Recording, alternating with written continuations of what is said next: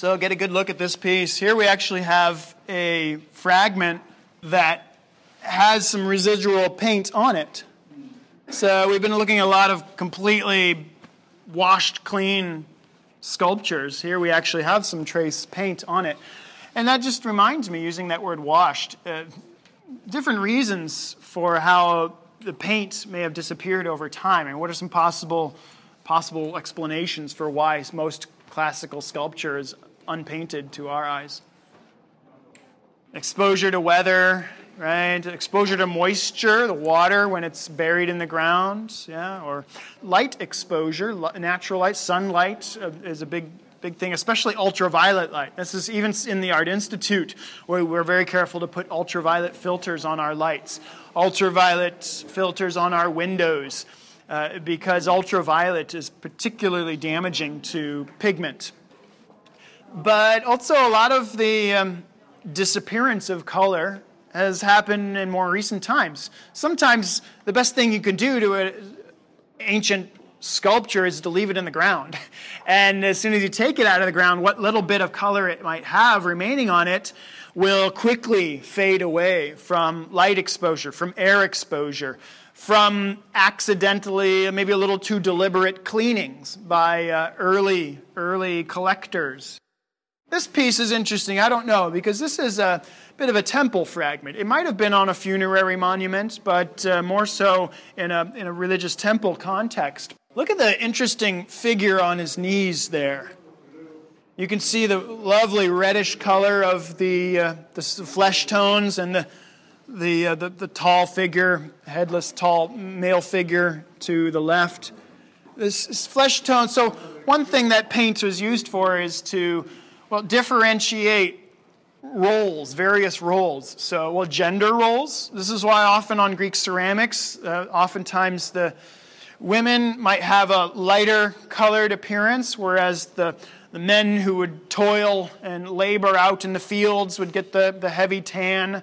Uh, so, actually, so women as well as aristocratic men who don't have to go outside might have a lighter colored flesh tone gods might have also lovely whiteness to their skin or sometimes gold. And in other cultures, color is used to differentiate uh, deities in an entirely different manner.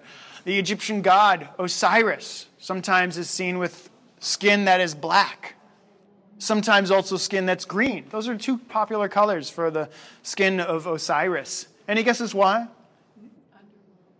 So, underworld, what about that? What do we often associate black as being a color of? Mourning. Yeah, or in Osiris, the god of the dead. But at the same time, the funny thing is, in the Egyptian context, black was a color of life. And you think black, the color of life, that's unusual. Well, the, as uh, before they, um, they built the big dam in the 1960s, every year the Nile would flood and it would leave uh, these this rich deposits of soil after the floodwaters receded. And this black, rich, fertile soil, we plant our crops in that soil. And then, so from this, this lush, fertile blackness comes all of this, the green plant life. So, green, also another color of life. And Osiris, as much as he's the god of the dead, he's also the god of life, because death is just a gateway to a new life, right? So, anyway, the tangent, but that's a couple ideas behind how color is used to differentiate and distinguish roles roles of different deities, roles of uh, people in society, of course, ornamentation. We find uh, purple, especially, as a very regal color of the Roman emperors. Uh, here we have these lovely blue wings of this figure. Wings, okay. Who is this fella on his knees here if he has wings? And look at those legs. What's up with his legs? They turn into these like snake like tendrils. So it's a very angelic looking figure, right? And then these tall, noble, regal figures. This is a representation of, I think I mentioned earlier, this battle between the Olympian gods and the giants. And one uh, exceptionally well known representation of that you can find today in Berlin is this uh, great altar of Zeus, which was once at the, um, the city of Pergamon, which was in, uh, in Turkey. So, like Knidos, we mentioned earlier, so many wonderful ancient Greek sites actually are on the western coast of Turkey. I mean, think of Ephesus and many other places. This was a thriving colony in the Greek world, uh, uh, the western coast of Turkey. And so, this uh, magnificent, colossal representation of the battle of the gods and the giants, you see uh, similarly the, the snake tendrils you see on this. This giant fallen at his knees, and otherwise exceptionally powerful figure, the giant, so could certainly crush any mortal, but at the, under the hands of the grasp of the goddess Athena, you know, even the poor giant suffers on his knees.